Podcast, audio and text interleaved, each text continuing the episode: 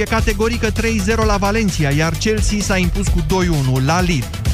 Diseară se dispută meciurile din etapa a doua a grupelor Europa League. De la ora 22, CFR Cluj va juca în Scoția cu Celtic Glasgow, echipă pe care a învins-o în august pe același stadion cu 4-3 în preliminariile Ligii Campionilor. De la antrenamentul oficial de ieri a lipsit Dan Petrescu, rămas la hotel pentru că nu se simțea bine. Echipa de basket masculin UBT Cluj este la un pas de grupele FIBA Europe Cup, după ce a câștigat la 25 de puncte diferență prima manșă a turului preliminar cu KB Rahoveci din Kosovo. Lituanianul transferat în vară de Ardeleni, Donata Starolis, a fost MVP cu 20 de puncte și 9 recuperări, iar croatul Darko Planinic a contribuit și el cu 19 puncte. Dacă nu se va întâmpla un accident în returul de săptămâna viitoare, UBT Cluj va juca în grupa G a FIBA Europe Cup, alături de Enisei Krasnoiarsk, Sodertalie Kings și Balkan Botevgrad. Alte două echipe românești, campioana CSM CSU Oradea și CSU Sibiu, vor fi adversare în grupa D, din care mai fac parte Bahce Shehir College Istanbul și Freiburg Olympic. Mulțumim, Tudor Ciurescu. Jurnalul de prânz Europa FM se încheie aici. Acum Moise Guran cheamă România în direct. La o discuție oarecum economică din zona asta, nici nu știu ce să zic, că nu mai vorbește nimeni despre economie zilele astea. Doamnelor și domnilor, o să presupunem că statul român are 1,2 milioane de bugetari, presupunem pentru că nu știm exact câți are, dar asta era ultima raportare, și eu vă întreb pe dumneavoastră câți credeți dumneavoastră că ar trebui să fie? Mai mulți, mai puțini? Discuția este relevantă în privința percepției pe care dumneavoastră o aveți în legătură cu aparatul de stat care ar fi supradimensionat sau subdimensionat. Imediat începem. Nas înfundat, respirație îngreunată, senzație de presiune la nivelul frunții. Simți că ești depășit de situație? Încearcă Cleansin Med, set pentru irigare, Cleansin Med ajută la curățarea și îngrijirea nasului, eliminând mucusul și eliberând căile nazale și paranazale și poate acționa eficient împotriva simptomelor sinuzitei. Cleansin Med pentru menținerea sănătății sinusurilor. Ani de răsfăț. Încăldura familiei. Ani în care Motan reduce facturile de gaz și electricitate prin costuri de funcționare mici. Centralele Motan MKDens vin acum cu garanție extinsă la 5 ani. Produse de Chiober, centralele Motan livrează confort și siguranță familiei tale. Duse Durere în gât pentru aceste două simptome frecvente ale răcelii, o singură soluție, siropul Herbal Sept Duo. Herbal Sept Duo este recomandat și pentru copii. Herbal Sept. Două dintr-o lovitură împotriva răcelii. Atenție copii! Nu vă cățărați în copaci și aflați în apropierea liniilor de înaltă tensiune. Dacă vedeți un cablu electric căzut pe pământ sau un panou electric deschis, nu le atingeți. Îndepărtați-vă și anunțați imediat un adult. Nu vă jucați în apropierea căilor ferate electrificate și nu vă urcați pe vagoanele staționate. Acestea reprezintă pericole de electrocutare. Atenție părinți! Aveți grijă de siguranța copiilor. Siguranța nu e un joc de noroc. O campanie inițiată de Inspectoratul General pentru Situații de Urgență cu sprijinul EON România și Delgaz Grid. Odată cu venirea sezonului rece mă simțeam tot mai slăbită. Credeam că ceva nu e în regulă. Doctorul mi-a spus că una din cauze poate fi deficiența de vitamina D, aceasta fiind întâlnită la mai mult de jumătate din populația României, în caz că nu știați. Așa că am început să iau Detrical. Detrical conține o doză mare de vitamina D3 ce contribuie la funcționarea normală a sistemului imunitar. Detrical întărește imunitatea. Acesta este un supliment alimentar. Citiți cu atenție prospectul.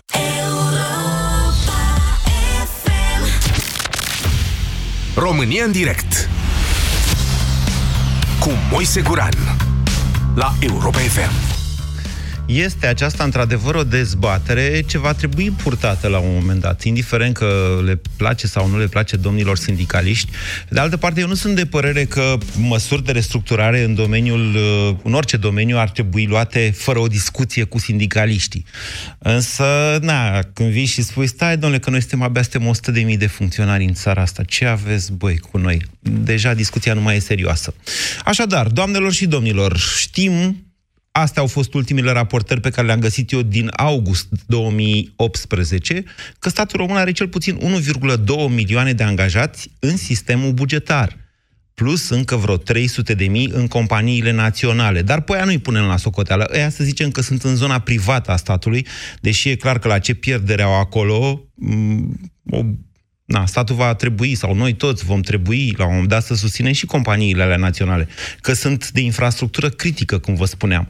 S-ar trenurile de pe șine în țara asta, de unde bani? De la buget, dacă altfel nu se poate. Deci îi lăsăm pe aia 300 de mii. Vorbim de 1,2 milioane de angajați în sistemul bugetar. Cu tot ce înseamnă poliție, armată, ă, școli, nu? educație, sistemul de sănătate și administrație publică, administrație publică locală, administrație publică centrală, descentralizate, că sunt și din astea o grămadă, nu contează. Nu vă cer dumneavoastră să faceți în mod necesar o analiză câți ar trebui și unde ar trebui să fie. Vă întreb pe total așa. Domnule, 1,2 milioane de angajați la o populație de 14 milioane și la o populație ocupată de 5,2 milioane, atâția sunt, mă rog, angajați. 5,2 milioane angajați, populația ocupată undeva pe la vreo 9 milioane, sub 9 milioane. Câți ar trebui să fie bugetari? Asta e întrebarea. Încerc să iau cât mai multe răspunsuri azi de la dumneavoastră. 0372069599. Bună ziua, Antonio! Bună ziua, bună ziua să trăiți și uh, ascultătorii dumneavoastră. Ce vreau să uh, ascultam în mașină? Da. Despre angajații la stat. Deci, uh, eu dacă, nu știu, ministra, doamna ministra Sănătății ar trebui să facă un control și la farmaciile uh, cu circuit închis de la spitalele de stat. Deci dacă vedeți ce e acolo, câte persoane sunt și nu fac mai nimic, nu vă vine să credeți. Deci când te duci, eu vorbesc uh, pentru că sunt în, uh, în domeniu și mă duc și livrez la ei. Uh-huh. Și E plin, e plin. Deci eu nu înțeleg. Când te duci pe acolo, unele la cafele, unele la calculator, înțeleg. unele la... Înțeleg. Nu? Asta e zona deci... în care dumneavoastră interacționați cu angajații statului, da? Da, da, da. Bun, da, spuneți... Da, da, da. Și chiar și nici nu te ajută. Deci te duci acolo și... Nu știu. Nu, nu e ok. Sunt prea, prea mulți. Deci chiar foarte mulți și nu fac mai nimic. Deci Câți ar trebui să fie față de 1,2 milioane, dacă ziceți dumneavoastră că sunt prea mulți? Da. Cât Eu zic că tot așa, vreo 700 de mii, exact cum a zis, nu? Eu mă gândeam la 600 de mii, dar zic, hai 700 de mii. Mai mult, n-au, n-au ce face, vă zic, și doar mă duc și pe la primărie, mă duc, văd la stat ori, oriunde, mă duc și văd ce se întâmplă. 6... Deci nu, nu își fac, nu își fac treaba. 6-700 de mii pentru și că... nu merită, pentru că e numai totul pe pile. Hmm. Pe Iată. pile, vă spun sigur, că și nu va să mă lucrează în domeniul medical și a încercat să se angajeze și n-a, n-a reușit că deja era postul deja dat. Înțelegeți? Și a încercat fără să dea șpagă cum încă se, se poate și încă mai e de lucru aici. Antonio, mulțumesc mult pentru telefon. 0372069599 6700 de mii, zice Antonio. Alin, bună ziua! Bună, Moise. Mă auzi? Da, da. Uh, am, dacă poți să faci o lămurire, să ne spui celor needucați și neinițiați în tainele astea a economiei, cine face posibil angajarea asta masivă la stat? În orice stat, nu numai la noi. Uh, eu cum văd lucrurile?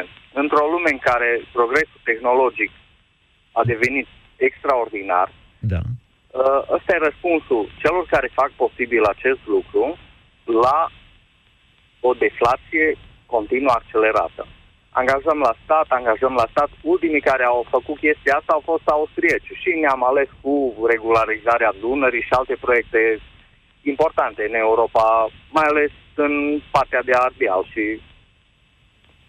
să zicem că am avut din cauza lor un pic de avans, fiind din Ardeal. Uh, sunt mulți sau sunt puțini, un milion două sute? Destul de mult.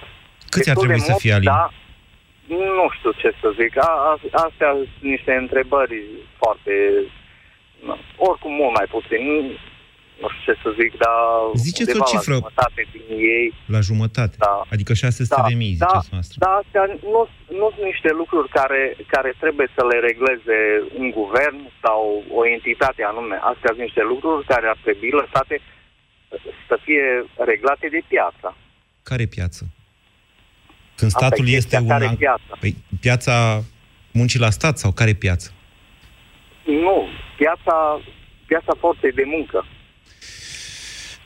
Păi, da, ok. Piața... Ce, ce s-a întâmplat? Da. Uite, acum 2 ani sau când s-au mărit salariile astea minime. Deja a fost cea mai mare țeapă dată în ultimii 10 ani. De ce sută din mărirea de salar s-a dus ca taxare la buget? Cât se ducea și înainte. Procentual, da. taxarea Bine, nu s-a schimbat, dar... Știm cu ce ne-am ales? Cu o inflație reală undeva de către 10%, Ok, nu? nu Noi știu. privați. Așa. Cam pe acolo. Cam, Mai, mai, e nu ce, eu- mai e un skepsis pe care dumneavoastră îl simțiți cumva. Deci după reforma Vasilescu-Dragnea, să-i zicem așa, din mai 2017, cea mai mare parte a salariilor bugetarilor au un indice de salariu minim. Altfel spus, creșterea salariului minim a crescut și salariile bugetarilor, care n-am avut noroc în viață. Ce să facem? Că PIB-ul n-a ținut uh, pasul cu asta. Într-adevăr, salariile bugetarilor au crescut foarte mult uh, în ultimii 2 ani, 3 ani. E o creștere, nu mai știu, undeva pe la 40-50%, ceva de felul ăsta, dacă nu chiar mai mare. Vorbesc față de sfârșitul anului 2016. Sigur că economia nu a crescut atât, dar problema nu e de salarii acum, sau cel puțin nu asta dezbatem în acest moment. Chiar dacă cheltuiala totală a statului probabil că este cea care îl va împinge la un moment dat pe statul român, indiferent de cine va fi el condus, să facă și eventuale tăieri. Bună ziua, Daniel! Bună ziua! Vă ascultăm, Daniel.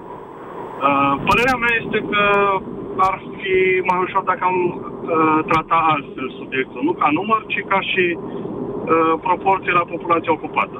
Părerea mea e că 10 angajați la stat, la 100 de angajați, din 100 din uh, populația ocupată e suficient. Deci asta ar însemna să rămână undeva sub 900 de mii de bugetari. Păi, uh, discutam mai devreme că angajați total sunt undeva la 5 milioane 200 real. Da.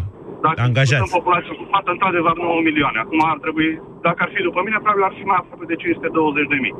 Și de ce zic uh, cei uh, 10%? Pentru că dacă la cei 1, pentru că noi plătim ca și impozite pe salarii 10% din veniturile noastre, nu discutăm de celelalte taxe. Așa. Probabil că din acest 10% am reușit să ne acoperim la același salariu mediu, presupunând că n-ar avea un salariu mediu bugetarii mai mare decât al nostru, deși e real E mult mai mare. vreo 50% mai mare salariul mediu în sectorul bugetar. Și altfel tratând altfel. Dacă la 100 de, la 5 milioane 200 de mii de oameni care sunt angajați, la, raportat la o populație de 15 milioane, înseamnă că la 100 de angajați avem 100 de copii și 100 de pensionari. Calculând. nu e chiar așa. Adică tendința noastră de a schematiza lucrurile este fascinantă. Sunteți, sunteți un mic patron, cred. Sau ce sunteți? Un ITist, ce sunteți? Probabil, da. Să zicem. Da. Nu e, vedeți cum e, valurile demografice nu sunt întotdeauna așa, adică noi avem și 5 milioane de pensionari, dar, din păcate, numărul copiilor Avem e mai undeva la puțin două, sigur că da, la jumătate. Cu atât mai mult, atunci înseamnă că la 50 de copii, doi profesori ar fi suficient. Două cadre, pro, uh, doi profesori, doi, doi medici și uite că ar ajunge la ponderat de către... În momentul actual, militar sunt undeva la 70 de mii, deci undeva la 1,4%. De unde? Raportat la Haideți să vă zic că aici e o șmecherie în ce zic ăștia de la sindicate.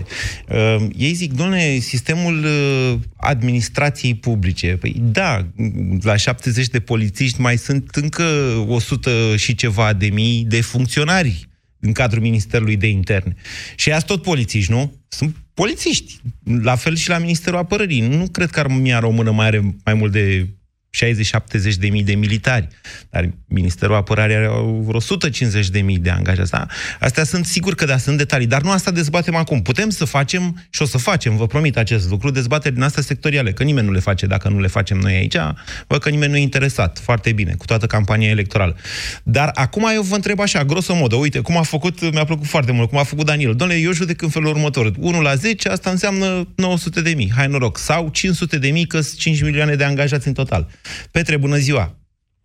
Salut! Din nefericire s-a încercat aritmetic prin 2010, guvernul Boc, în momentul în care au fost luate acele măsuri de austeritate, să oarecum să normeze numărul de angajați din administrația publică locală nu, cel mai mult. Nu, nu, nu, nu. Hai să fim specifici. Deci, dincolo de tăierea salariilor cu 25% pentru toată lumea sau aproape toată lumea, guvernul Boc a zis să înghețăm angajările și la fiecare al șaptelea plecat mai puteți să angajați unul, indiferent unde Da, ați fi. iar pe lângă aceasta a fost dată o ordonanță de urgență, dacă nu mă înșel, 35 pe 2010, în care se stabilea inclusiv numărul de polițiști locali în funcție de rangul comunei, orașului, municipiului. La fiecare mie de locuitori uh, se mai adăuga un polițist local peste un minim, care oricum era tot de genul raportat la 1000, dar astea sunt detalii tehnice. Okay. În primul rând, noi nu știm, și atenție, aici mi-asum responsabilitatea cuvintelor, ce fel de servicii vrem să ne asigure statul.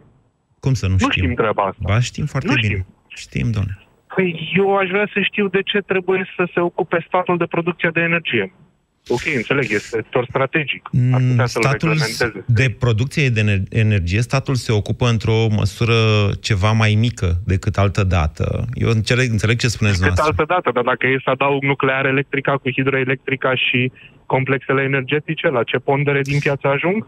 La o pondere foarte mare, dar țineți cont că astea sunt listate, Mulțumesc. cele mai multe dintre ele.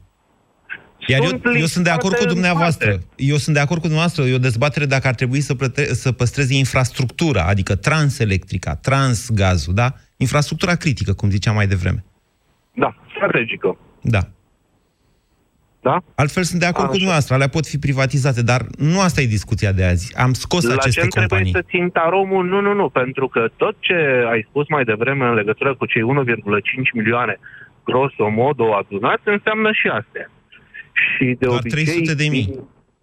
300 de mii, dar cum ar fi să eficientizez uh, cei 300 de mii care să producă? Ar nu fi să minunat, închidă? ar fi minunat, Aha. sunt de acord cu dumneavoastră. Astea Asta sunt... pentru început. Da. În altă ordine de idei, de ce e nevoie să am uh, instituții dublate?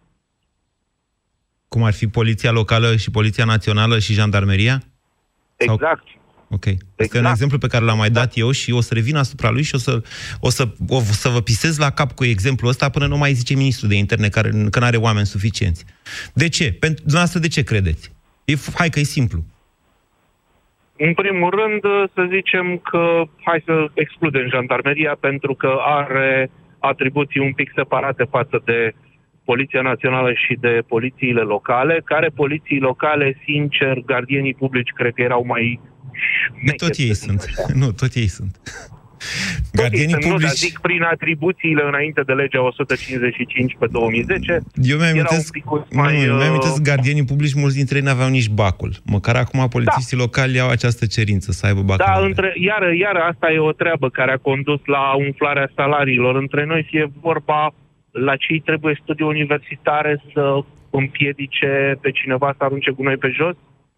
Întreb și eu. Bine, hai ziceți, din 1.200.000 cât ați vrea dumneavoastră să fie? Uh, nu că cât aș vrea. În primul rând aș lăsa comunitățile locale să se autoregleze. Nu se poate. 80% nu se susțin. 80% nu se susțin, dar da. s-ar au- și autoregla, pentru că acolo stau instituții întregi, stau în câteva persoane, iar restul vorbim despre clientelă. Sigur. Toți știm asta. Da? Da. Dar, Da. dar încă o dată, Aș- aici, aici, domnule, redeschidem discuția despre uh, reforma administrativă. Nu se pot susține uh, multe comune din țara asta, chiar și unele orașe, din ce știu eu, din taxe locale, venituri proprii și așa mai departe, decât dacă se unesc cu alte comune și își reduc cheltuielile Clar. administrative. Eu nu cred că putem să facem altfel. Întrebarea nu e dacă, întrebarea e cum o facem, de fapt. Uh, foarte, foarte dificil, pentru că... Nu, nu e o întrebare eu locuiesc- pusă acum, deci că mai, că mai stă lumea la coadă pe linie, de-aia vă grăbesc un pic. Da. Vă rog eu, Noi, spuneți-mi din o cifră, nefericire, din 1.200.000 funcționăm- cât? Cred că 900 de mii și s-a funcționat pe cifra asta. S-a funcționat. Până în Țineți minte? 2004. S-a funcționat pe Ar fi 900 de de mii. ajuns. Ar fi de ajuns. Bine, mulțumesc Petre, 0372069599. Mi-amintesc o discuție cu fostul ministru de finanțe, domnul Mihai Tănăsescu. Discuția era undeva prin 2009-2010, când era reprezentantul FMI și și amintea domnul Tănăsescu într-o emisiune la TVR, unde făceam eu atunci, zicea, domnule, pe vremea când eram eu ministru de finanțe erau vreo 900 de mii și tot uh, mi se părea că sunt mulți. Bună ziua, Călin! Uh, bună ziua, bună ziua tuturor. Uh, auzind pe cineva mai devreme pomenind numele de lui Emil Boc și despre reducerea numărului de bugetari prin uh, acea Înghețare. schemă de... Da. Așa, uh, la... Înghețarea angajarilor s-a numit. Exact, deci la 1... Uh, cum era? La 1... La șapte, vine... la șapte plecați, vine unul nou. Ei, Asta mi se pare, mi se părea, mi s-a părut o idee proastă, pentru că uh, dacă ai șapte oameni într-un colectiv care fac, să zic, au o sumă de lucruri împărțită de făcut și pleacă unul, practic ceilalți șase o să rea uh, uh, o să Muncească mai mult. suplimenteze și munca, o să Oh, muncească mai săraci mult, de o ei. să ia din atribuțiile celor care a plecat. Da. Și mi se pare că problema de fond, cu adevărat, care ar trebui expusă este că s-a creat în timp o birocrație foarte stufoasă, s-a suprareglementat, s-a, su- s-a, uh, nu s-a eficientizat foarte mult uh, structura administrativă din cauza ingerințelor politice și s-au creat funcții și s-au creat posturi tocmai pentru a satisface cât mai mult un oarecare activ Da. sau pentru a menține un status quo. Eu vă dau un exemplu care îmi vine în minte. Uh, e o școală unde o clasă are 35 de copii și o, clasă, și o altă clasă care are 18 copii. Da. Uh, și atunci uh, nu mi se pare foarte, foarte eficient. Uh, și uh, sunt foarte multe lucruri care pot fi îmbunătățite sub aspect administrativ și mi se pare că dacă iei măsurile potrivite să debiro- debirocratizezi, să unifici bazele de date, să simplifici administrația, mi se pare că se, vor, redu- se va reduce în mod Aha. natural numărul de... Să introducem uh, softuri de-astea de procese repetitive, UiPath, cum ar veni. Asta vreți dumneavoastră, să-i lăsăm pe funcționarii noștri, domnule, fără loc de muncă și să facă niște programe treaba în locul lor. Uh, da, și asta, și, uh, și asta, da, așa da. e. Câți?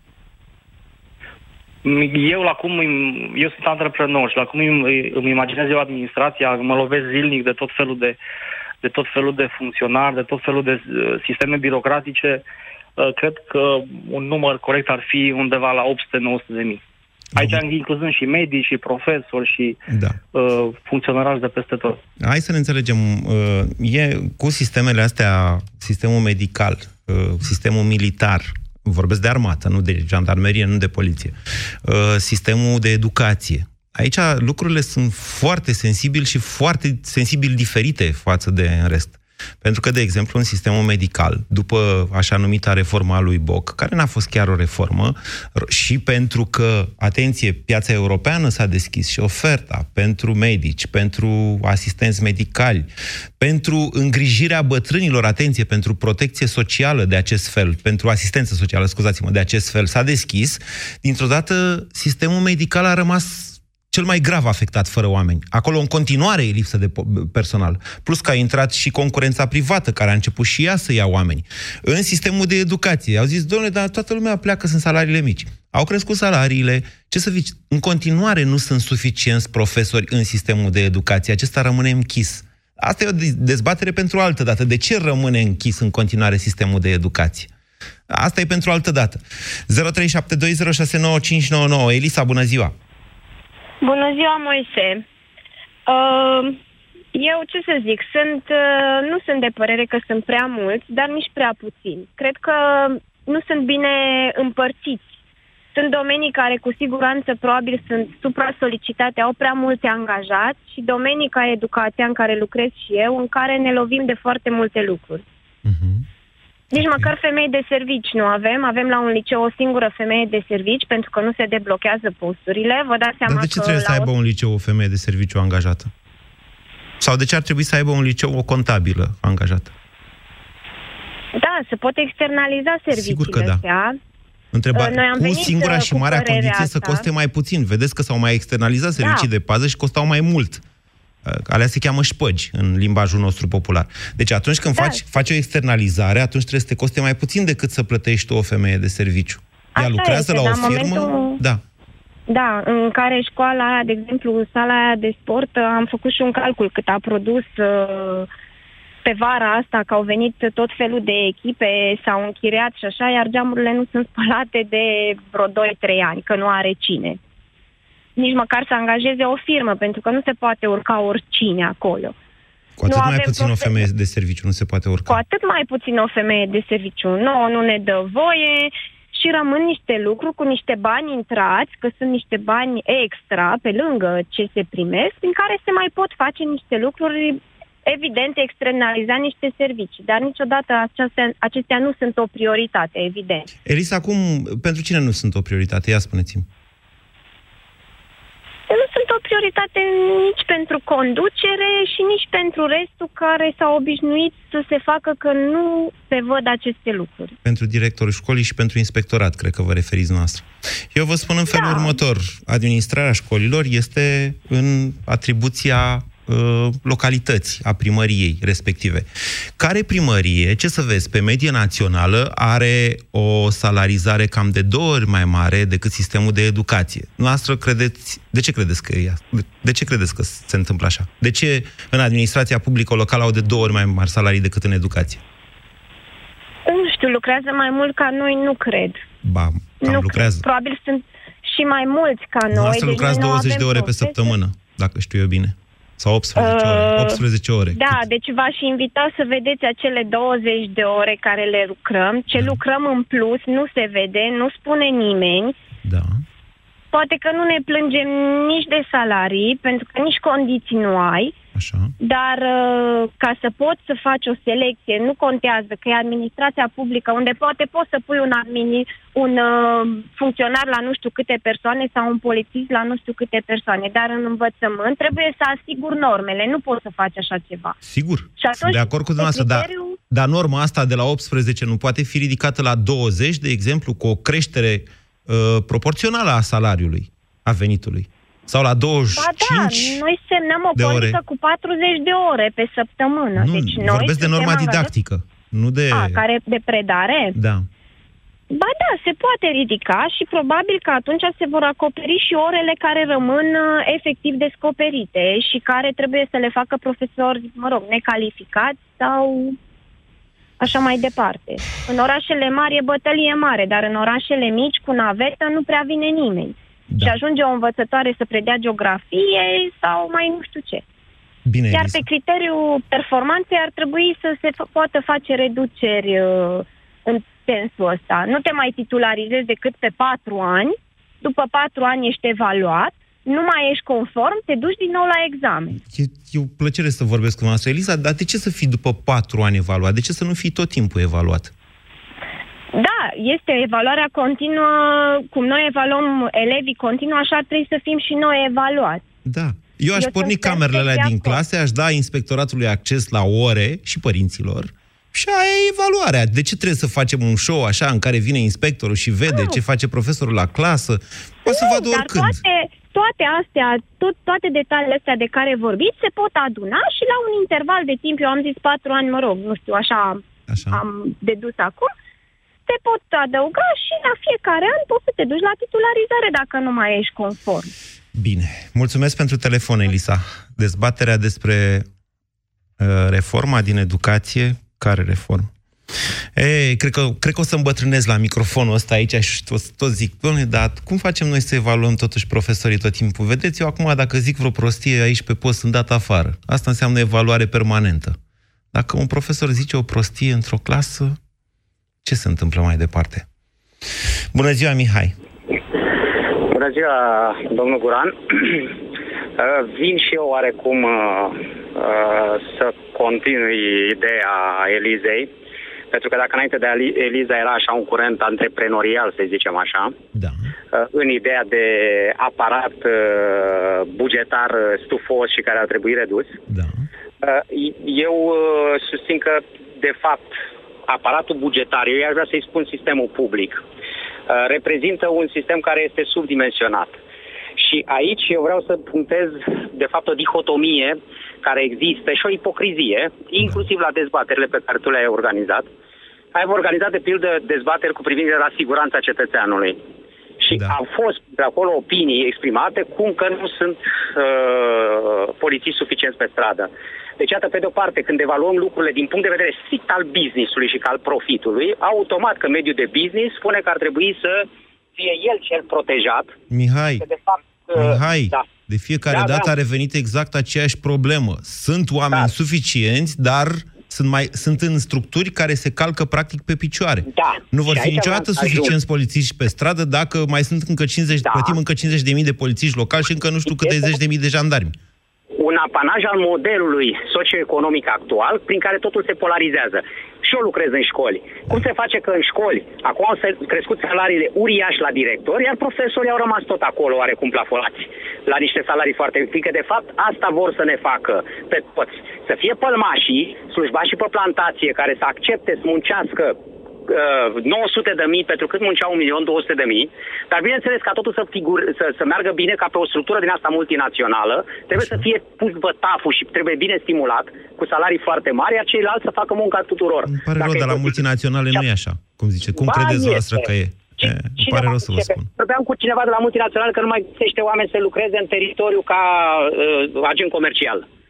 Fiindcă, bineînțeles, toți vor să ajungă și multinaționale pe high level la un moment dat și de aici nu găsesc nici aia de la fan curier oameni să lucreze fiindcă țin pe bani puțin, Nu, nici aia... pe bune, deci chiar nu înțelegeți. Sunteți exterior unui fenomen care se numește piața muncii. Deci, în piața muncii, fiecare dintre noi intră la un moment dat la nivelul de da. jos și își dorește, cum este normal pentru orice om sănătos la cap, să ajungă la nivelul de sus. Aceasta e o chestiune Așa. normală. Noi nu ne împărțim între Da. sclavi și vătafi, așa ne ziceți dumneavoastră ăștia care lucrați la stat și care Da. ați rămas cu statul comunist în cap, vă rog să mă iertați. Nu Deci, este de la, comunist, este de la un low stat level și social. până la uh, higher level, să zic, da, asta se numește evoluție profesională și poți să ajungi în 5, în 10, în 15, în 25 de ani sau până la pensie sau deloc. Pentru că Dar noi ne ideea întrecem este că între acum nu noi. mai ajungem. Noi ne întrecem între noi. Uite, eu mă întrec cu Vlad Petreanu, prietenul meu. Dacă nu Petreanu e trebuie mai să bun, e fie normal să conflict. avanseze mai repede ca mine, nu? Așa, așa, așa e la privat. Înțelegeți conceptul? Nu, dar nu e numai la privat, e vorba de societate pe care o regăsim și la stat. A, unde e la stat? Ia spuneți-mi, unde e la stat concurența asta între oameni și pe măsură ce unul devine mai bun, devine și mai bine plătit și urcă? Ia unde? În ce domeniu? Ba, este, dar la stat oarecum e o chestiune care cât de cât mai este reglementată. Și uh, reglementarea aceasta îi face pe oameni să vină către stat, fiindcă îi oferă sentimentul de siguranță acest lucru.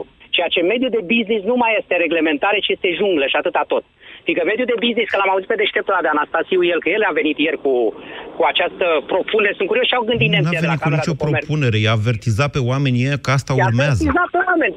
Și inclusiv spunea că vine un guvern tehnocrat și oarecum se vedea oare membru guvernului ăla termo- tehnocrat poate și conduce. Și să diminueze aparatul de stat, dar aparat de stat care lui îi furnizează în fondul mediului de business putere de cumpărare.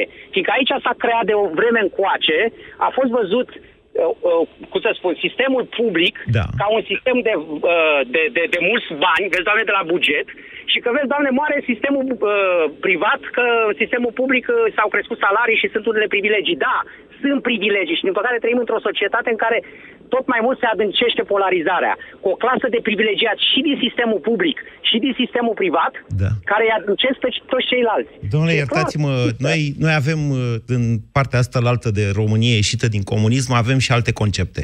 Cum ar fi, de exemplu, clasa de mijloc, către care tinde, și asta a dovedit De care, evoluția domnule? capitalismului. Spuneți-mi, de clasa de Ascultați-mă mijloc în puțin. România. Ascultați-mă puțin.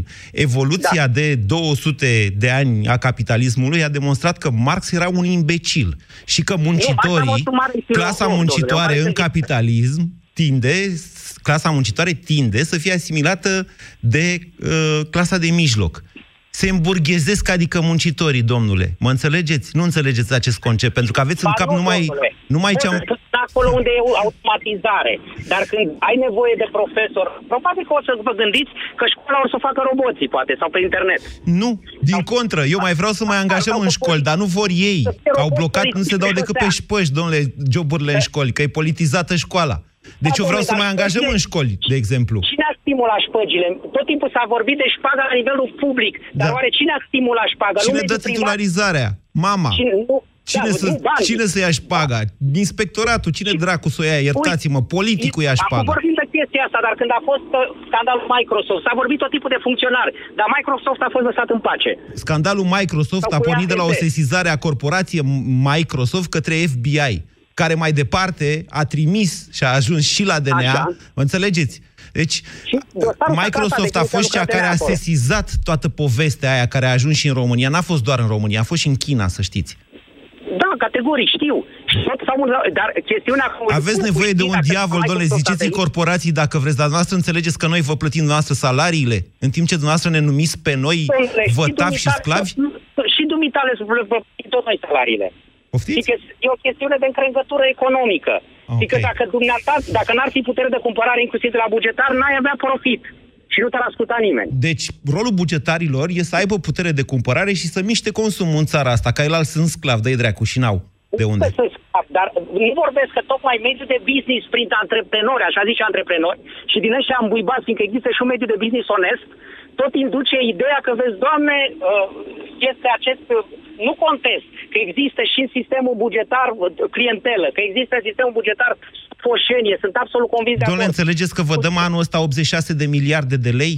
Salarii? Le dați dumneavoastră. De unde noi, le dați, domnule? Deci noi cu și, taxele noastre, și, ale da, dumneavoastră și, se... Și, hai să luăm IT-ul. De ce nu plătește, domnule, taxe și impozite? Cine le dă pe alea? Nu tot noi?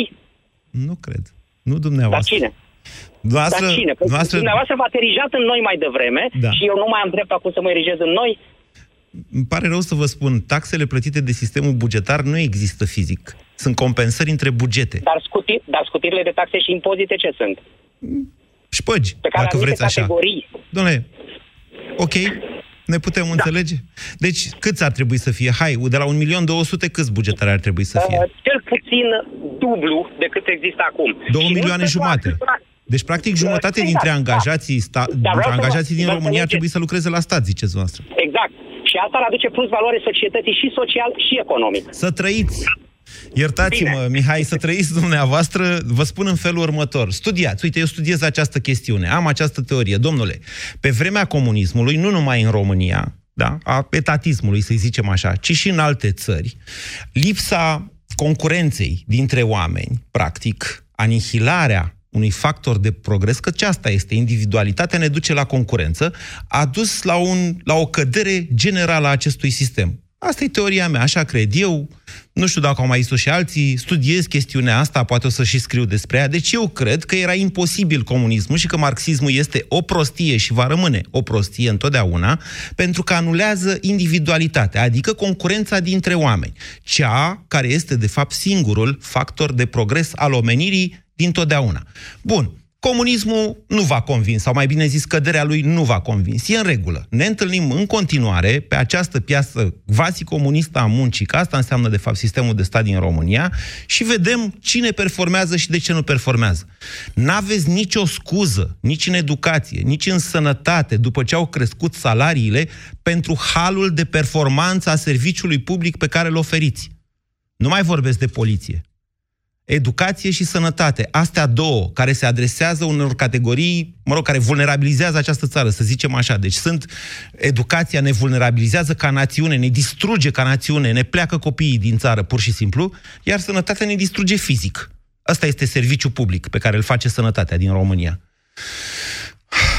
Îmi cer scuze, Marius și Laurențiu, că a stat atâta pe fir. Bună ziua, Marius! Bună ziua, bună ziua! Uh, O polemică foarte interesantă. Uh, Vă spune o persoană care vine din privat, a stat un an în aparatul de stat, după aia s-a întors în privat. Și, uh, Deci când s-au mărit Cred că salariile, avem dumneavoastră numai- ați plecat? Vă dați seama? Sunteți bine? Ce fel nu, de cred om că am o sunteți, problemă. Dacă îi ascult pe interlocutorii dumneavoastră, cred că eu am o problemă psihică și ar trebui să mă tratez. Uh, Realitatea este, în, din punctul meu de vedere, un pic diferită. Așa. Uh, Avem un milion 200 de mii de funcționari. O mare parte din ei sunt Bugetari, arhi- să nu le zicem funcționari, bugetari. Ok, corect, bugetari. O mare parte din ei sunt foarte necesari pentru că asigură niște servicii care sunt precare și la momentul ăsta și există o lipsă de personal, lucru pe care l-ați și stabilit deja. În schimb, cred că o mare, mare problemă efectivă a unui grupe de bugetari care dă tonul pe tot ceea ce înseamnă uh, sistemul de stat este, cei, este, este format din cei care sunt așa și, și, le, zi și legiuitori. Uh, avem de-a face cu un aparat de stat învechit în care legile se fac uh, pe baza principiilor uh, ce cred eu că este mai bine, într-adevăr fiind și politizate, și nu există în momentul de față o implicare directă în momentul în care se stabilesc niște legi. Nu există niște KPI-uri, ca să le zic așa, niște Key Performance Indicators uh, foarte clar trasate. Știi că s-au, s-a încercat către- introducerea lor. A fost o lege în Bineînțeles, și există o 2011. rezistență. Nu s-a, Bineînțeles, și s-a întâ- nu s-a introdus, nu, dar s-a făcut o lege în acest sens în care, care exact asta prevedea. Domnule, ce înseamnă să f- ai performanță în educație? Ce înseamnă să ai performanță în sănătate? Exact niște indicatori, cum vorbiți dumneavoastră. Eu vă pot spune ce am observat eu uh, și uh, în primul rând că dacă te pui să tai salarii sau să reduci numărul de, de bugetari în momentul de față, uh, nu faci altceva decât să creezi și să generezi o, o situație pe care nu și-o dorește niciun politician, indiferent de care parte ar fi. Uh, da, am văzut exemplu Boc, am văzut ce s-a întâmplat și am văzut că omul a fost foarte conștient uh, la momentul respectiv de sinuciderea lui politică, cum de altfel a și declarat. Ca atare va fi destul de greu cineva să vină să ia o decizie atât de mare. În schimb, să nu uităm că tot ce înseamnă bugetar este în momentul de față, din păcate, plătit în România de către firmele private și de către uh, un aparat care varsă bani către bugetul de stat. Nu e chiar așa. În, nu e chiar așa. În mare parte. Nu, haide să, hai, să facem, hai să facem această precizare. Deci ce spunea uh, mai devreme Mihai? Domnule, există un input pe care fiecare firmă privată din România îl are în momentul de față de la Corect. sectorul public. Educație, atâta câtă e, atâta s-a putut, sănătate, Vorbim, uh, apărare, de, ordine publică, asta, asta e input, da? Pe care noi îl primim de la sectorul public. Corect. Și pe care îl plătim și pe care îl plătim, care... prin, dar el se găsește în valoarea adăugată a fiecare, fiecarei firme. Bineînțeles. Ok. Atât în TVA, cât și în taxele plătite de către angajatori, impozitul pe profit și așa mai departe. Pe lângă asta, statul în momentul de față generează și el bani uh, prin energie, prin uh, anumite activități care încă aparțin statului. Problema reală este, repet, și motivul pentru care am vrut să intru în emisiune, este că acești 1.200.000 de oameni ar trebui să fie împărțiți clar în cele două clase. Iar clasa care, de fapt, conduce uh, și conducerea nu înseamnă conducere efectivă, ci înseamnă parte de legi, pentru că legile sunt propuse de ministere, ministerele trimit mai departe către Camera Deputaților și Senat uh, uh, spre promulgare și spre aprobare. Spre Dar legile aprobare, principal, da da. sunt create de către direcțiile din ministere. Aceste direcții din ministere, din punctul meu de vedere, au nevoie să aibă o legătură extrem de strânsă, a spune chiar la un anumit moment, chiar mediatoare cu partea privată, în care legile să fie real făcute de așa natură încât să ajute dezvoltarea mediului privat iar lucrul ăsta se poate face doar dacă uh, oamenii ajung să lucreze în mod direct cu sectorul privat. Și cum s-ar putea și, face asta? Vedeți că se termină emisiunea, uh, îmi cer scuze. Da, prin discuții, prin, discu- prin discuții deschise cu sectorul privat, uh, Uh, dacă o lege este pentru uh, o anumită categorie de, eu știu, dau un exemplu, pentru sectorul energetic, să aduci actorii privați din sectorul energetic la masă și să ieși să te ridici de acolo cu o mediere, nu o negociere, în care ambele părți să fie în câștig atât statul cât și sectorul privat. Și abia apoi să faci o propunere legislativă. Răspundeți, vă rog, și la întrebarea asta. Uh, un, un milion două sute de mii e mult, e puțin? Este corect dacă sunt împărțiți cum trebuie. Nu trebuie să mai crească, iar o scădere aduce la o, o destabilizare mult prea mare a unei, a unei categorii de muncă care și astăzi este destul de precară. Bine, vă mulțumesc. Îmi cer scuze, Laurențiu și Marga a apucat să intre între timp pe fir. Vreau să, pe final, că tot a venit vorba, să vă zic în felul următor. Deci, într-adevăr, Dragoș Anastasiu, președintele Camerei de Comerț Româno-Germane, a făcut o informare către membrii săi. Sedlex, și ăștia au fost întotdeauna niște psd credeți-mă că știu ce spun, a dat ce v-am zis eu mai devreme, o replică, care imediat după aia a fost preluată de cine credeți? De PSD, de FIFOR, care a zis, ia uite ăștia ce vor să facă, vor să dea afară 400 de mii de oameni de la buget. Mă, să nu le faceți campanie în felul ăsta, mă gândesc. Mai ales că, mă rog, Dragoș Anastasiu știu că e oarecum legat de PNL, nu e membru de partid. Dar discuția pornirea acestei discuții în România este critică, să știți. Rețineți cifra asta, 86 de miliarde de lei, doar efortul cu plata salariilor bugetarilor în acest an. Ați ascultat România în direct la Europa FM.